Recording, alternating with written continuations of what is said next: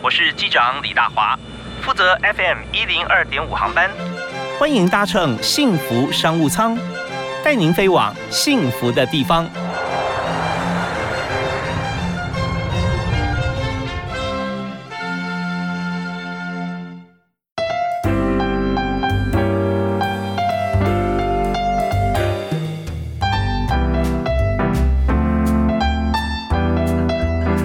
迎您在明天下午五点钟准时锁定 FM 一零二点五收听幸福商务舱，我是李大华。大华今天为您介绍的来宾啊，他是一位得奖非常多，而且都是得国际大奖的室内设计师，为大家介绍华社室内设计有限公司的创办人李艺华。嗨，主持人好，大家好。刚刚的朋友都叫你菲比，对不对？是。OK，那呃，因为他是呃非常难得哈，就是说在设计方面哈，看到你不但是帮呃朋友设计啊，同时你也参奖，参奖也都得奖啊。嗯。那呃，所以从这边我们从几个暗场来看哈，就看到说每次设计的风格其实还变化还蛮大的。对，会有不同的一些想法。那行跟大家来介绍一下哈？就是最近啊，我听说你很忙，要找你上节目都很难，因为好像这个 case 越来越多啊。也也也还好啊，时间可瞧。时间可瞧。对。哦，对。那我想谈就是说，最近哈，因为以现在来讲，台湾好像因为疫情的关系啊，对。呃，所以设计案变多了。也就是说，很多朋友现在开始啊，因为疫情呃这因素，可能是出不去，或者说可能是想要。在家里面住舒服一点，或者有其他的因素哈，所以在设计界的案子啊，可以说越来越多啊。是。那在你这边，你个人的那个呃经验是会不会因为疫情，然后生意变多？嗯，对，其实疫情的初期就是刚开始爆发那时候，那我们那时候是有大概。半年的时间，有一些案子都被取消，例如像是百货公司的柜位，然后有些呃是要开新的街边店。哦，对商商空了，商业空间这边商业空间就害怕了。对，那他一旦害怕，他就会觉得，哎，那我先不要开始拓店，因为疫情爆发，大家都不出门嘛，先观望了哦。对，像百货公司就是可能会是比较严重受创的一个群组。嗯哼，对，那他们所有的装修会先喊喊卡，可能说下半年我们再来观望看看这样。OK，哎，这边倒是也想询问一下，就是百货公司一般的这个空间哈，百货公司它有时候自己它会有它的工程团队嘛，是不是？还是有些时候是由业主他来装潢？工程团队其实还是由我们一起施作。对，那除非业主有自己的配合很久的工班啊，那我们就是做纯设计的部分。嗯，所以设计的部分有时候你们会会跟百货公司或者跟店家啊来签约都有的。对，是。哦，好，那呃，像我们看起来刚开始是这样，那后来为什么生意会变好？呃，后来其实就是开始住家的案子会变很多，因为回流了，就是可能有一些在外面的留学生回来，或者是他是去呃大陆、日本工作了几年。但是他觉得，哎，好像台湾现在比较安全，所以就回来台湾。回来之后，可能没有打算要过去，那不如就买个房子在台湾住。哦，所以有时候是回来自产啊，对，买房这是一波非常大量的一个回流潮哈。那另外还有就是说，可能家里面人数变多了，那原先他有出国多年，那现在可能全家也做个装潢，把这啊房间也许再变大一点或怎么样，其实都都有。所以这样看起来哈，在呃过去这一年多的时间里面哈，那也就是说我们会有很多的案子，但是案子从开始接洽。到完成哈，是那这有时候时间还蛮漫漫长的。对，也要看平数的部分以及业主的需求的急迫度。嗯，就是有些人可能是非常买了鞋那个房子是立刻就想要搬进去住。嗯哼哼，对他可能呃，一般这种客人可能会比较多是新婚夫妻或者是在外租房的人。嗯，对，因为他有租金的压力。马上装潢，马上搬进去。对，然后又有房贷的压力。哦，那这个马上它通常落到多少时间？有些时间很赶，他可能就是希望我们在三个月内含设计施工都帮他做好，让他可以赶快搬家。哦，那是蛮赶的，蛮赶的。对。那如果说一般比较正常的时间的话，大概是正常的时间，其实我们都会希望业主就是抓，比如说跟我们设计的讨论，就是至少要抓一个月到一个半月。哦，在讨论时间，讨论的时间对，然后再来是施工的期间。如果是住家，以大概三四十平以内的住家，我们都会希望抓三个到三个月到四个月。哦，不过现在要谈这三四十平啊，要要仔细来看，为什么？因为三四十平，如果说含这个公社的话，对，它所剩下的时间可能空间可能就只有二十，对，二十几平左右，二十几平啊。那现在主要接的案子，大概都是平数平均大概是多少呢？我们目前的平数室内都大概落在二十五平以上到五六十平左右。哦，实际内部的空间，对对，实际内部的空间大概是这样子。嗯嗯嗯，对对，像这样的话，装潢的时间在，因为每一家装潢的方式不同啊，建材不同，这样讲未必客观，但我们就讲一个经验值好了。对，如果说以这个二十几平，二十五到六十四五十了哈，对平的话，那大概。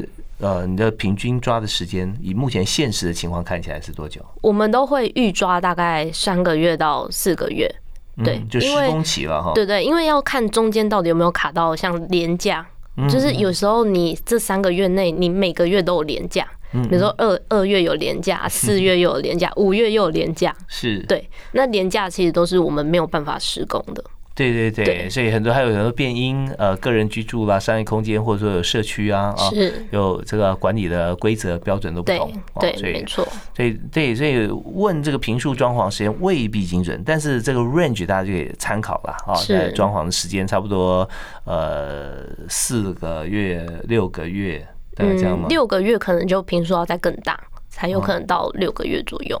OK，好，那我们今天为您访问特别来宾啊，是华社室内设计公司的创办人李易化啊。那呃，访问易化是因为他在很多的国际奖项上都崭露头角哈，而且他还实际非常务实的在台湾做各个不同像商业空间啊、住宅的这个设计师。所以今天呢，我们要充分发挥哈，来来询问一下，到底哈要怎么样设计才会做一个得奖的作品？回头来看得奖的作品，它到底是不是适合每个人居住啊？这也都是啊来看待有。就看在一个作品，他得奖了，然后讲说啊，我也想呃把它放在我的家里面，改变我们空间。那多少哈，应该还做点克制化的微调了。嗯，对。所以这每个人使用还是最重要的。我们在这边先休息一下，哈，我们听一首音乐。那接着访问回来访问呃菲比来谈谈看，说得奖作品该怎么做。那第一首歌，菲比要。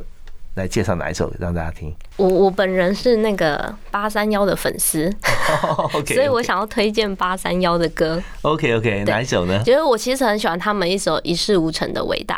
哦，一事无成的伟大。对，其实其实我觉得他那歌词内容，就是我那时候第一次听的时候，我觉得很很感动。虽然它是一首蛮快节奏的歌，对，但是它其实就是在讲，嗯，其实这一辈子只要好好的完成一件事情就够了。所以，我我觉得跟我的理念很像，就是其实我对室内设计是很有兴趣的，所以我想要，我觉得我这辈子可以把这件事情做到最好、最精，就是我最大的。成 成功的感觉，这样哎，真的很棒哦！这个一事无成的伟大，其实不是真的一事无成，而是要让大家脚踏实地了哈。这让我想到呃，艺人李国修啊，他提到说他父亲也是一一辈子在做这个戏剧方面京剧的一个鞋子哈。那看似好像说很很小众的一个事业，但也跟他说，人一辈子只要做好一件事哈，那就够了哈。一事无成的伟大，由菲比推荐给大家。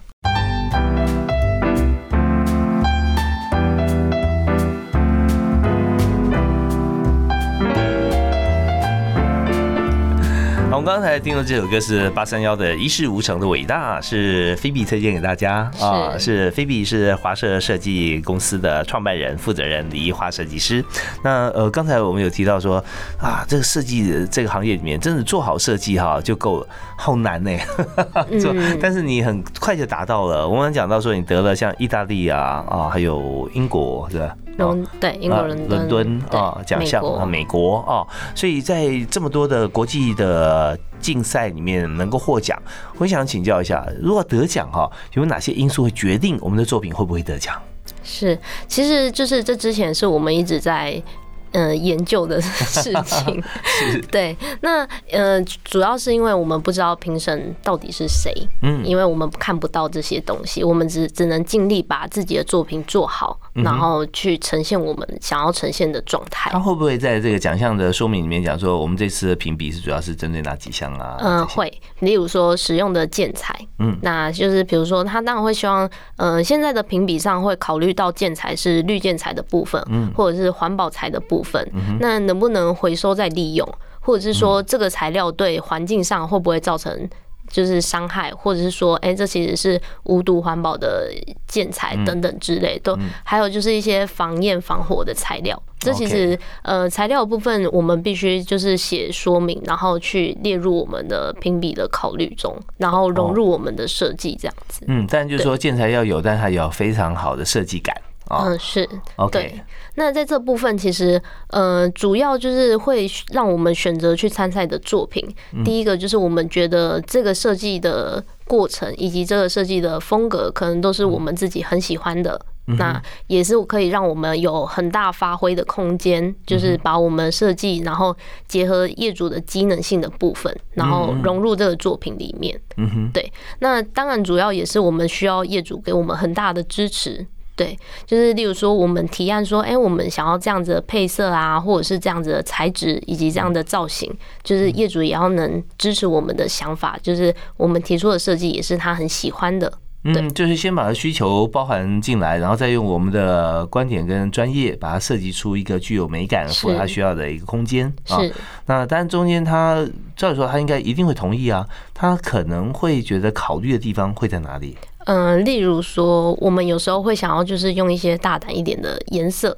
嗯，可以举一个例子来。对，就是像嗯，我们最近得奖的这个住家作品，其实是呃，因为刚好这个业主他的喜好跟我我个人喜欢的风格非常的接近，像他喜欢深色。就是女主人很喜欢深色，那再来就是她很喜欢，呃，可能是深蓝色、宝蓝色这种色系。那那我们就可以大胆用这种蓝色的部分去帮它做成厨具的部分。哦，对，就是在这造型上以及颜色材质挑选上，我们就比较多可以发挥的空间。嗯哼哼，对。那因为大部分人呢，可能厨具会比较保守，想要用白色啊、好清洁等等为主，但他就比较放胆，让我们去做这些设计的规。规划，我们就可以让它变成是一个很亮眼的厨房空间。OK，所以在这边就是要支持的话，支持很多设计师的一些想法或者呃色系和观点哈。是，好，那这业主的支持很重要。那第二还有什么因素？我建议得讲。嗯，第二个当然就是摄影的角度。哦，对，因为其实评审他到不了现场，他完全看的都是我们所提供的照片，然后摄影的照片、完工的照片，去评断说，哎，我们的设计的设计的如何。所以其实摄影师的挑选也很重要。哦，他没有用影片来看哈。呃，可以提供影片，就是如果说你这个案子有拍影片的话，是可以提供影片，但要看奖项，有些奖项会让你提供影片，有些不一定会提供到影片的部分。所以照片反而来讲说，一定是必备，而且非常重要的。对，照片是必备的，然后再来就是文案撰写的部分。哦，文案这也很重要啊。是，然后呃，它蛮多奖项都是需要排版的。对，就是还有文案跟照片的排版，哦就把它做成一本书一样啊。嗯，对，就是像一个展板，然后他们会看着这个展板搭配你的文案，然后因为你的文案必须去说明你的设计风格以及你为什么要这样设计。展板是什么？呃，展板就是它有些会规定，比如说一张 A 三，然后里面要几张照片，然后搭配你的文案。就是一一张这样，然后呃每个奖项的规定比较不一定，就是要看他的需求是什么，然后我们去做排版规划，然后文案的撰写这样。OK，所以你刚刚提到三个奖都是在国外嘛，所以都是用英文嘛。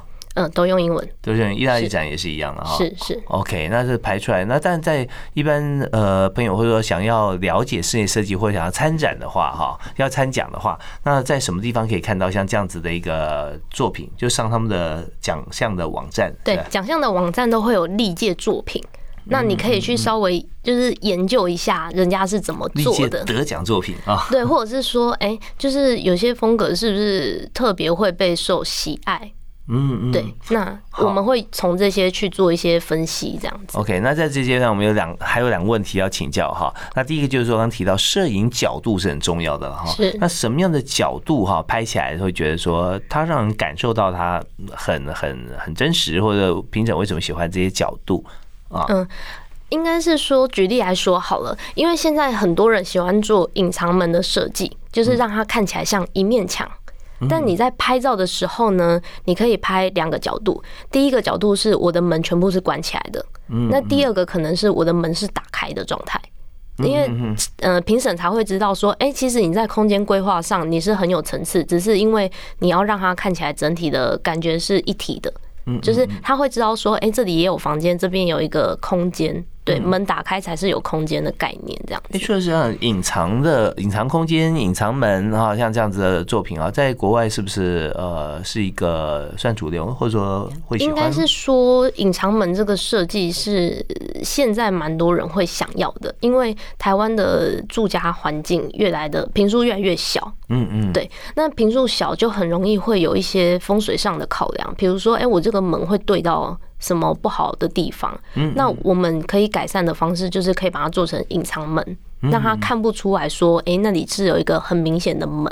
啊，不错，下面还有第三空间啊。是，OK，那这样的话就呃，一个空间可以做多做灵活运用了。是，对。那这个方面也是因为平数的关系，哦，那这这是很好。好啊，那我刚刚还有个第二个问题啊，我看要等到下一阶段再来问了。我们在这边啊，先休息一下，稍后回来呢，我们继续来请教呃菲比来谈华社室内设计公司得奖作品，还有就是现在呢当代设计主流风格那又是哪些？特别在台湾啊，在台湾人喜欢什么样子的设计？风格，好，我休息一下，马上回来。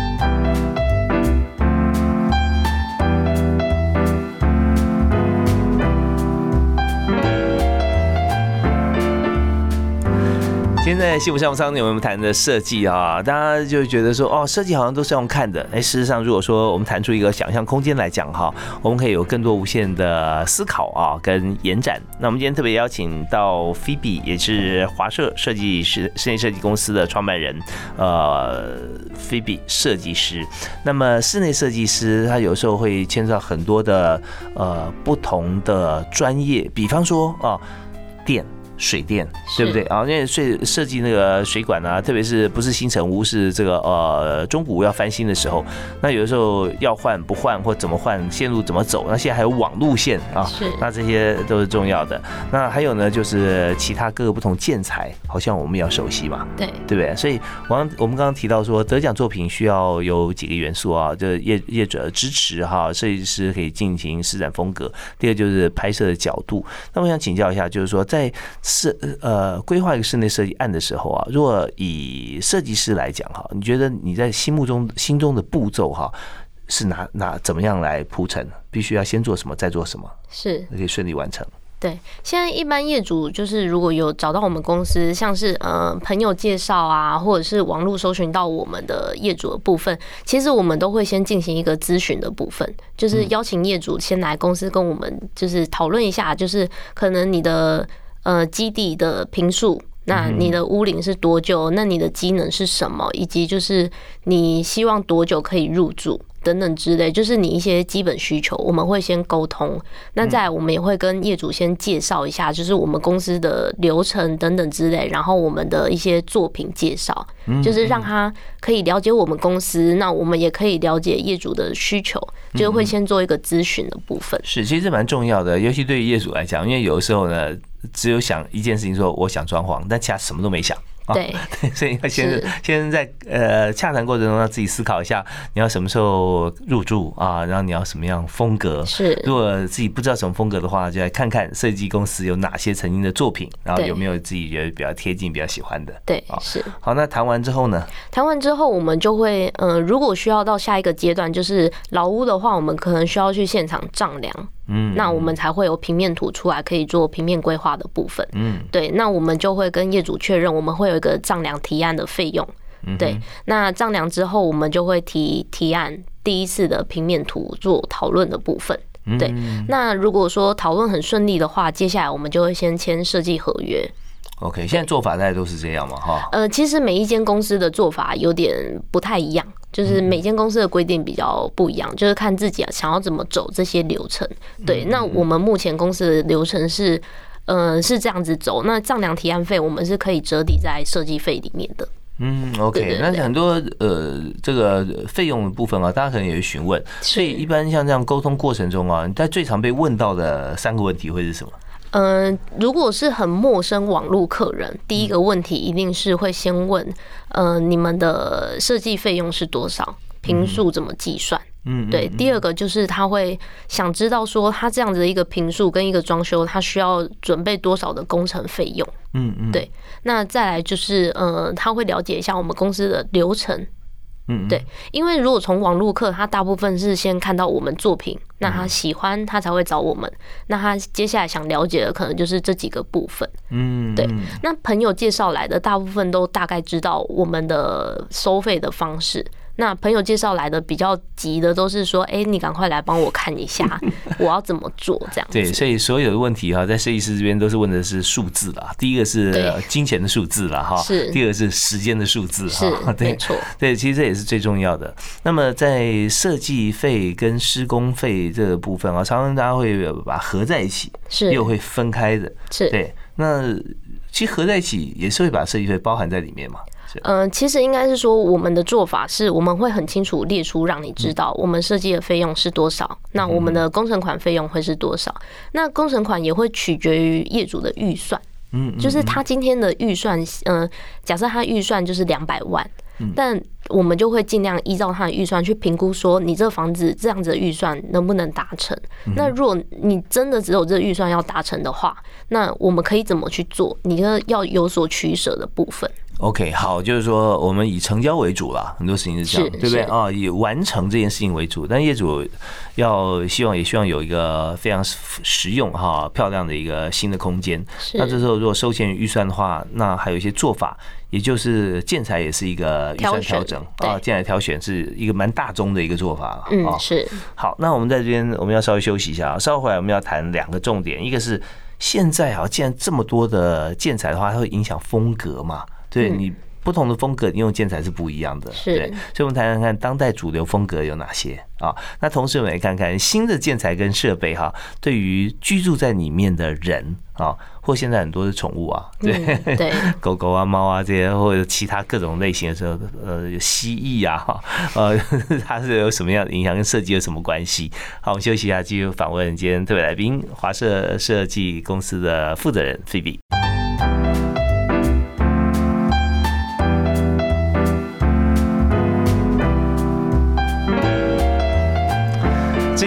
在台湾呢，呃，有许多朋友提出了需求，就是希望把自己的住家重新再变化一下，哈变好变漂亮点，或者变舒服一点，或变更实用一点。因为人生的每个阶段哈，我们都会有不同的需求。以这个新婚夫妻到生小孩，可能是一种空间；小孩长大了是一种空间；小孩已经成人了，那就有另外一种变化。所以呃，又因为疫情的关系，我们今天特别来宾华设设计公司的创办人、负责人李艺化设计师菲比，刚刚跟大家谈最近。因为疫情关系啊，我们有很多朋友从国外回来定居啊，买房子，或者说自己呃再把家翻新。那我们在这个阶段要谈论两个主题，一个是现在这么多朋友想要设计，当然是设计是从需求开始啦，嗯，因为空间决定行为嘛，对不对啊？那但现在总是还有一些主流风格，大家想说，哎，我也想把我家怎么变化一下，所以有没有一些目前的当代主流风格是什么？是，应该是说，呃，目前的台湾人比较喜欢的风格，对，其实台湾比较多喜欢的大概就是北欧风。日式风，尤其是日日式风，因为其实应该是说台湾受日本的影响还蛮大的，那蛮多人也喜欢去日本旅游玩啊，所以会很喜欢日本当地的一些风情，但就会希望自己的家里就是有这种日本的风格。哦，日本风格是什么样子？就是可能会带有一些比较木头的元素啊，然后白色的元素啊，或者是。壁纸带一点浅绿色点等等之类的这种感觉，嗯嗯，对，然后用用壁纸的方式来带一些日式的元素在里面，是，或者是说，呃，像现在很多人会喜欢无印良品风，无印良品风就是也是属于这种比较白色，然后木头去做搭配，然后灰色等等这些元素。哦，像这样的空间通常都是有没有说一个多大的空间比较适合？其实这种就是喜欢日式或者是无印良品风的业主，大大部分都是落在二三十平左右的住家。哦，就室内实际的平数是是 OK 好。那呃，那你说另外一个是北欧风？对，北欧风也是蛮大众喜欢的一个风格，就是比较简约现代一点，然后它的颜色也会比较单纯一点。然后可能用一些白色、灰色、黑色这些元素，然后去搭配一些软件的跳色，例如说窗帘啊、沙发、抱枕这些去做一些搭配。或者是地毯的颜色这样子哦，所以说现在台湾人比较喜欢这两种风格哦。嗯，大部分是，然后再就是一种接受度高的，对，再一种是比较属于轻美式一点点的，就是美式风格，但我们不要做到这么的浮夸跟复杂的部分。哦，美式风格怎么定义它呢？美式风格就会多一些线板的部分。嗯，就是线板的风格啊，天花板啊，柜边啊，这样子。对对，墙壁的部分这样，然后会用一些可能百叶窗的元素去创造那种美式风格的感觉。哦，那木纹也比较属于呃木呃木板或者说桌椅啊，对，是比较属于有一些比较，就会用一点有点石材的等等之类的桌子啊，去搭配美式的部分。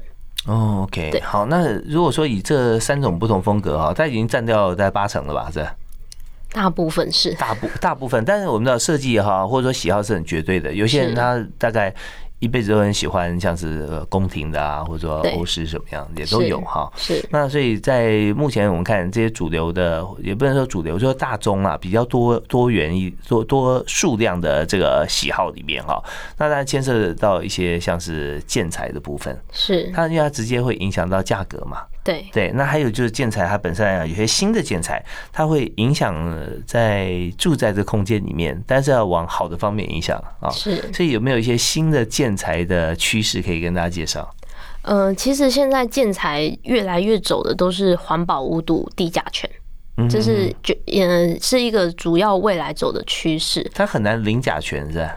呃，零甲醛的部分会产生重蛀。哦，对，但但应该是说，呃，低甲醛就是符合国家标准的部分，就是它一定是低甲醛，对，它会含有微量的甲醛。那如果说要做到完全的零甲醛也可以，但是零甲醛上我们就会做一个除虫的动作先，就是全是先做个除虫的动作。除虫要怎么做？嗯，请专门的除虫公司会来做做除虫的动作。所以在在还建材还没有定上去之前，是吧？嗯，对。但是其实应该是说，台湾的环境因素，就是如果做到零甲醛，第一个潮湿，第二个虫蛀，都是我们比较没有办法去预先知道跟预防。OK，那像甲醛，像这样子的一个化学物质啊，它在建材里面，它会不会随着时间它会发散出来？会，就是它会渐渐减少。所以其实我们有时候会建议业主说，嗯，我们不能保证。百分之百零甲醛，就是你现在所选的所有东西，因为有可能我们建材是零甲醛，但是你的家具是有甲醛的，嗯。哼，就是你运进来之后，你的空间还是含有甲醛，嗯嗯，所以我们都会建议业主，如果你时间没有这么赶的状态下，就是你装潢好之后，你可能空个半个月、一个月再搬进去。OK，或者用一些其他的方式来除掉甲醛，植物植物是很好的方式哦。对，OK，然后窗户打开通风。嗯，对。OK，好，那这就是呃这这一个就是呃环保建材。那么一些新的其他像电器啊、设备啊这方面的，嗯，设备的部分当然是。就是越来越新，越来越多，各品牌都会一直出成更新设备的部分。那像现在就是最主要设备是，大部分喜欢装全热式交换机，因为台北的部分有时候大家住高楼层，或者是他住的外面刚好有高架桥或者是临马路，他们会不喜欢开窗户。那不喜欢开窗户，就会利用全热式交换机的部分去改善。屋内的空间的空气的部分，这样子。OK，全热交换机其实它就是用呃薄膜了啊，还有温度的温差，对呃，当然还有过滤的问题吧？对，有过滤的问题。因为开窗户的话，就是外面空气进来，那全热也是外面空气进来，但它是经过过滤的。对，它会经过过滤，然后把屋内的空气再排出去，这样子做一个循环的部分。OK，那现在像这样子的全热交换机，好像各个厂牌都有了，但是价位大概落在什么区间呢？其实全热式交换机要看你要装到怎样的程度，有些人是全市都装，但有些人认为我只要装客餐厅、公共区域就好，我房间不要装，也有，或者是说我只装房间，我不装客餐厅。嗯，我只装我所睡觉时候新鲜空气，对。其实就是看业主的选择，但当然，如果你既然要装了，我们都会建议你就全市装。嗯哼，对，因为你只装某一区的。呃，效益不大。老实说，嗯，对，我们就会建议，因为你不可能客餐厅不开窗，然后你房间去开窗吧，嗯，或者是你开房间不开窗，你来开外面的窗户这样子。呀，就是说要整体的一个好的空气品质的话，哈，就一起来做。那这样费用的话就会比较高了。对，还有就是品牌，就是你选择的品牌会影响你的费用。对，所以费用的部分其实它呃，如果你要跟空调设备来比，其实落差不大。对就是大概就很像你装冷气的费用这样子哦。不过这是两种啊，就是装装全热的交换的话，你还是要交装空调了。是是是，那是完全不一样的，完全不一样的。它只是把这个室外新鲜空气导导进来，哦，室外空气了啊，呃，含氧比较标准的空气哈，呃，不会二氧化碳那么多啊。导进来之后呢，再经过室内的这个空调的循环。对对。哎，那这样室内空调就不需要再开可以进外外部进气了嘛？是。嗯，应该是说，目前大部分人的空调都是以吹冷气为主。嗯，对。那它的进气并没有经过过滤，不像全热式交换机是有经过一个滤网的过滤的部分。对，它只是进气的部分而已。OK，好，所以这两种可以搭配啊。对，可以搭配一起使用。对，那其他的话还有哪些设备？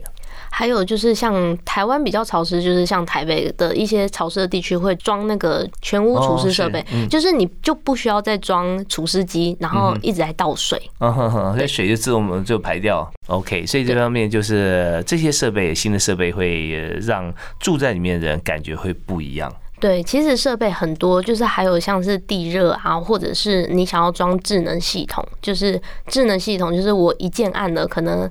空调开了，窗帘关了。灯关了等等之类的，它可以设定很多的模式，这样子，还可以远距来触控。嗯，对，回家之前或者说先开冷气，先开冷气等等之类的灯光啊，这些都可以来做调整。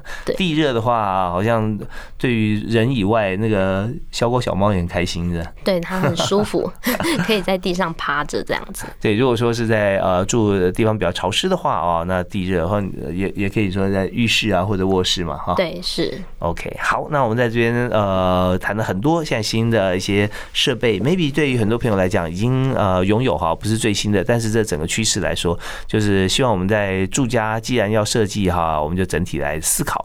那如果说今天已经装潢好了，但是你要做像全热交换的各方面，可能天花板或空调的地方还是要再动一下了。嗯，对，就是如果说你有装天花板的部分，还是会动到天花板的部分。OK，好，那这这些大家可以上网来收集一些相关资讯啊，可以来看看，如果想要做可以怎么做。好，我们休息一下，继续返回来访问我们今天特别来宾华社室内设计公司的创办人菲比啊，李一华。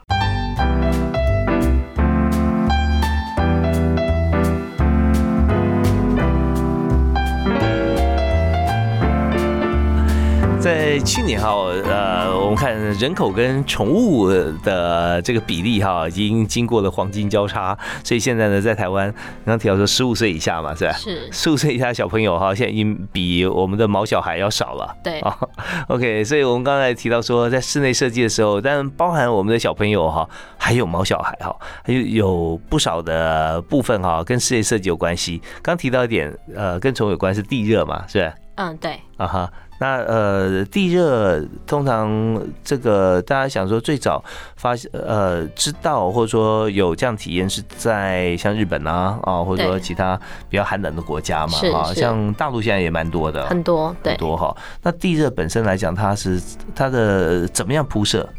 呃，地热的铺设方式就是，呃，我们在做表面地板表面材之前，就会先铺设了。嗯，对。那它现在其实有吃电也有吃瓦斯的功能，就是选择看要怎么做。那它会很费电吗？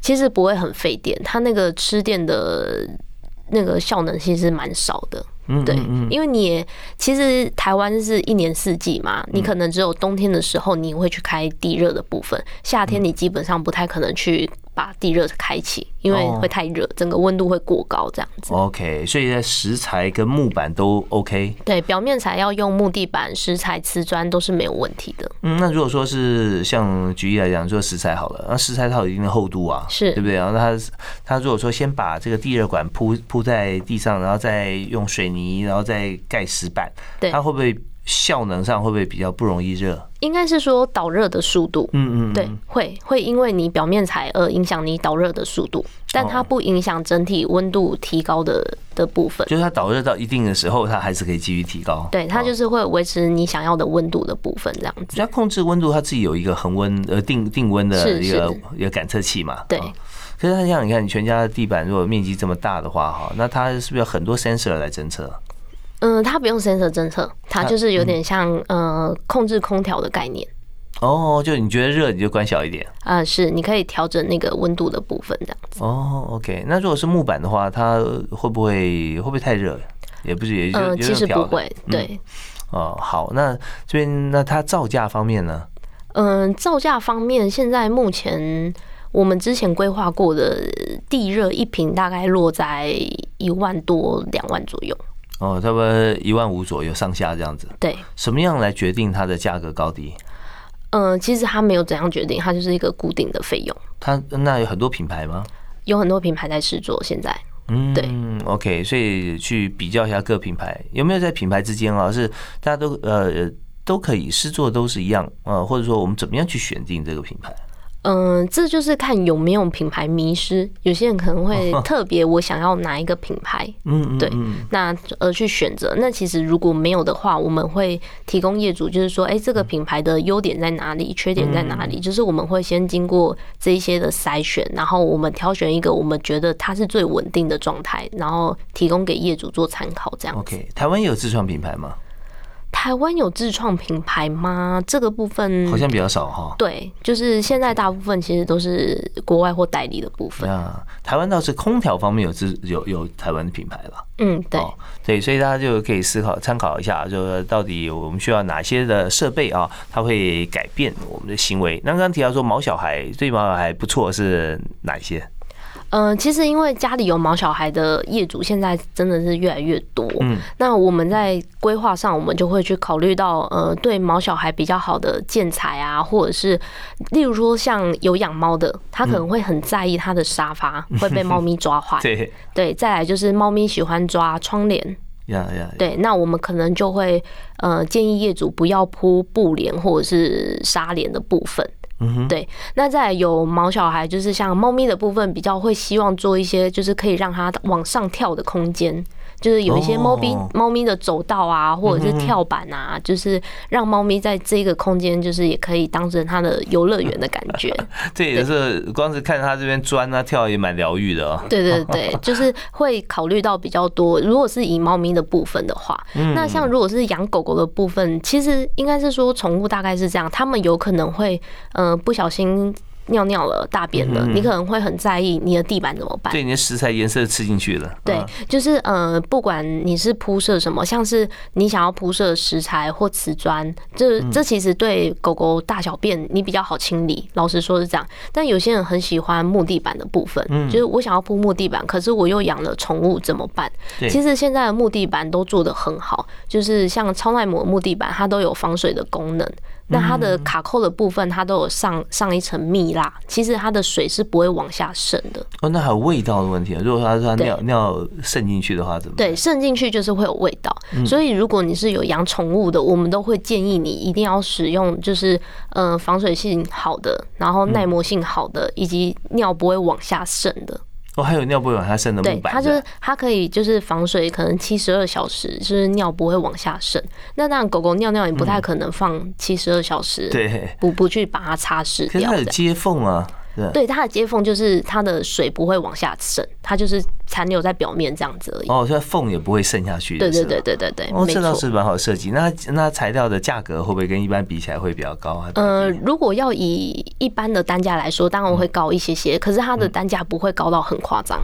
哦，就是说它还是在范围里面，因为它是超耐磨木地板，它不是真正的实木。对对对对对。对实木对台湾来讲是个迷思啊，就是说它实木感觉好像比较好，甚至你会喜欢它的一些香气，如果有的话。但是呢，它就冷出张特别严重，然后又有时候容易翘起来，或者说吸水。对，这样吸水，表面颜色还会改变。如果又又是实木，还不能磨。对，照顾上会需要多花一些心思的部分。OK，那石材跟瓷砖要怎么选呢？石材跟瓷砖其实现在的花色非常非常多，瓷砖有时候比石材还贵啊，有时候。呃，对，就是要看选择的石英石或者是等等什么其他的石瓷砖的部分。那怎么选？其实第一个我们会看，主要是风格去搭配一些颜色的部分以及花色的部分，先给业主做挑选这样子。嗯，OK，好。那我们刚刚讲到还有一个一点是说，猫会抓沙发，就小狗。成长过程也会抓沙发。其实狗狗对狗狗的部分，就是它跟猫咪一样，一样都会抓沙发。所以我们在挑选沙发的布料，我们就会去做选择。那狗狗可能要更在意的是，狗狗喜欢跑嘛？嗯。那因为像我们一般，因为我我自己是有养狗，所以我蛮了解狗的习性。这样，它跑其实像木地板来说，对狗狗来说是很滑的。它很容易脚会受伤啊，所以其实我们在呃地板餐的考虑上，我们会去就是让狗狗去避免它脚容易受伤，因为像木地板它跑一跑，它是很容易滑累这样子，滑累。对对对，所以我们呃应该是说你喜欢木地板铺设，我们都会建议就是四组可以再铺设一些就是比较直滑垫的部分，让狗狗去在家里走路啊或者是奔跑比较不容易造成关节的受伤。铺在木地板上面吗？对，那那铺蛮大面积，就会全部挡起来了。嗯，应该是说也不会，比如说你的走廊啊，或者是客厅的某一必经之地，对对，就是比较宠爱毛小孩的，就是会建议这样子去试做 呀。对，好啊。那我们在最后啊，我们谈两件事，一件事情就是说，像呃室内设计公司，你现在但越来越拓展越大，因为 case 很多，你需要人啊。是，那你怎么样考试？你如果面试的话，会问哪几个问题？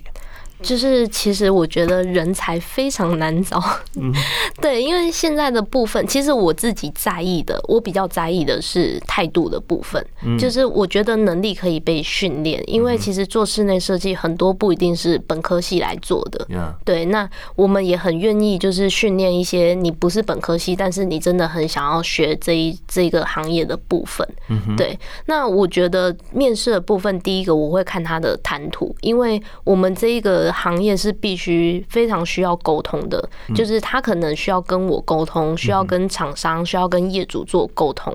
那我会看他的口条跟就是谈吐的对谈部分，就是好不好这样子。嗯嗯，OK。那你会问他什么问题，就让他表现出来他的谈吐？嗯，问他什么问题？其实这我有时候就是看当下的聊天的状态，因为有些人比较大方，他可能会侃侃而谈；那有些人真的就比较害羞、比较内向，那我就会引导式慢慢去，嗯，引导他讲出一些可能他为什么想要做这个行业，那他做这个行业他有没有什么想要达到的目标？是，例如，例如说他想。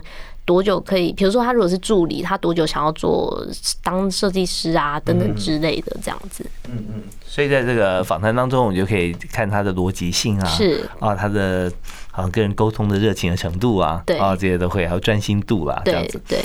好，那所以在室内设计方面，真的刚才菲比设计师跟大家所谈的最重要一点就是沟通。但沟通你必须要将心比心，就要 user 端的思维啊。是。那其他部分其实可以好好训练。这得过三座国际大奖的设计师会把你训练的非常好。好，那菲比是不是送给大家一句座右铭？其实常常告诉自己啊，就是从以前就是工作创业到现在，我觉得很多事情就是就是没有想不想，只有你要不要。只要你要，你就会去做到，你就会想尽任何办法去达到你要达到的目标。嗯，OK，很重要哦。没有想不想，只有要不要。千万不要在想心里面想了一百次，但是还没有去做。对，如果你真的想要做，你就现在就去做。然后做过程中碰到困难，你想办法把它解决掉。是是。好，我们非常感谢我们今天特别来宾哈，华社室内设计公司的创办人菲比哈，那接受我们的访问，同时告诉他这么多有关于室内设计呃里面的一些秘辛啊、make 啊，还有思考的方向。非常谢谢李一化菲比，谢谢，谢谢，谢谢大家。OK，好，拜拜，拜拜。